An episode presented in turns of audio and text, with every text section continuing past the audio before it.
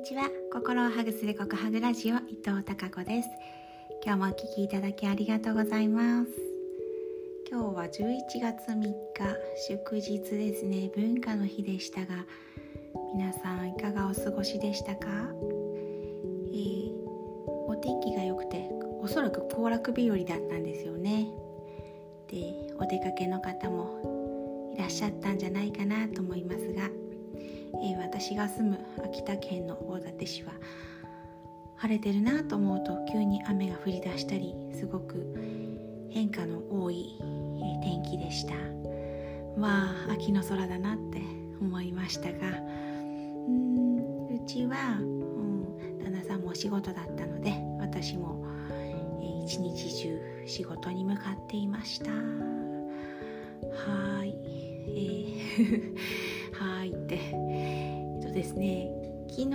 昨日、うん、職場の方からあの取りたての大根を2本いただいたので今日はこの大根をいただこうと思って、えー、仕事に取り掛かる前朝のうちに大根を煮ました、うん、あの圧力鍋でね煮たのでくりと美味しくってそれをまた、えー、土鍋に移しておでんにして先ほど食べましたが美味しかったです、うん、やっぱり時間をかけてゆっくりあの味を入れていくと本当に、えー、優しい味になって美味しいなって思いました。明日職場に行ったら美味しかったですってお礼を言いたいなと思います。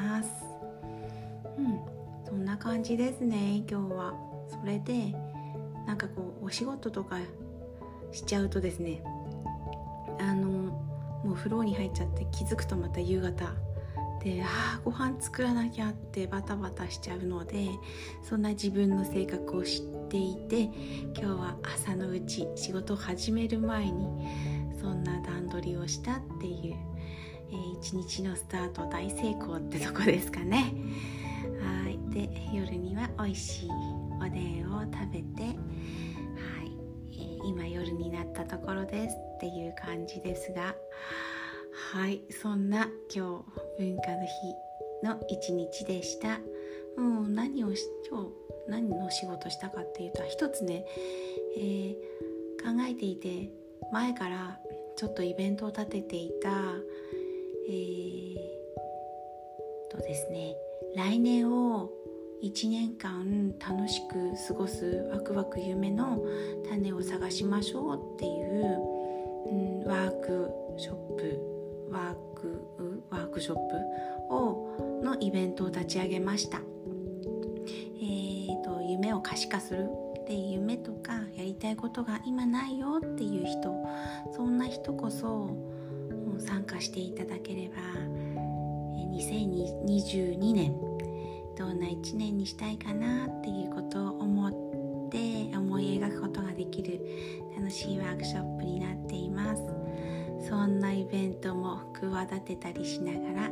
また進めていきます。はい。それでは明日も皆さんにひまわりのようなたくさんの笑顔の花が咲きますように。